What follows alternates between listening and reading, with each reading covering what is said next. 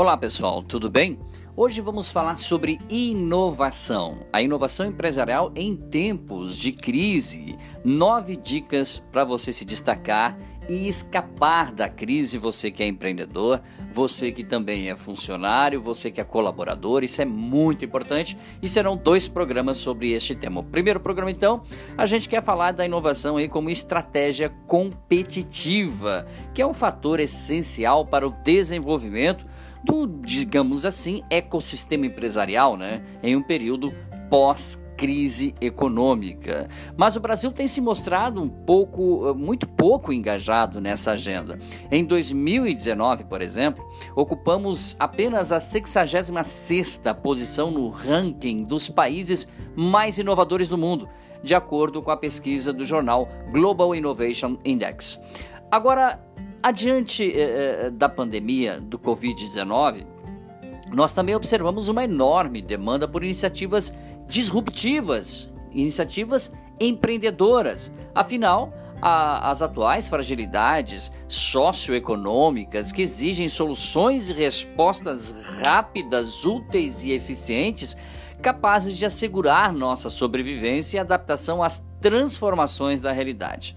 Nesse novo cenário, que aparece em frente, em que as necessidades de inovação empresarial se intensificam, conseguimos mensurar o tamanho do desafio brasileiro como uma nação pouco acostumada com processos inovativos. Né, e que precisa, é claro, reinventar seu DNA corporativo.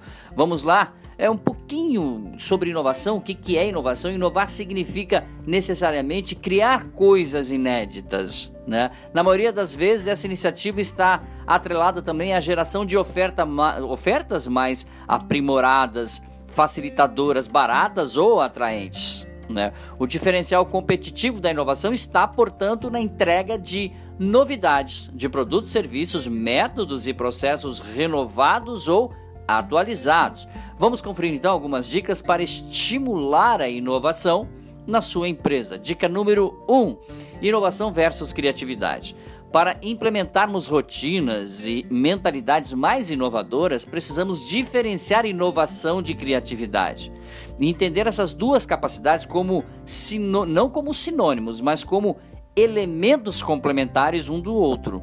Enquanto a criatividade é definida como um ato criador, digamos assim, a idealização de algo disruptivo ou inédito, a inovação é a própria execução da criatividade. Ou seja, inovamos quando colocamos em prática, num produto ou serviço, aquilo que foi elaborado pela imaginação. Percebeu? Dessa forma, inovar só é possível quando exercitamos a criatividade. Vamos lá ao segundo ponto: invista em construções coletivas. A capacidade criativa e, portanto, inventiva de uma organização é tolhida por sistemas hierárquicos, né, rígidos e também engessados.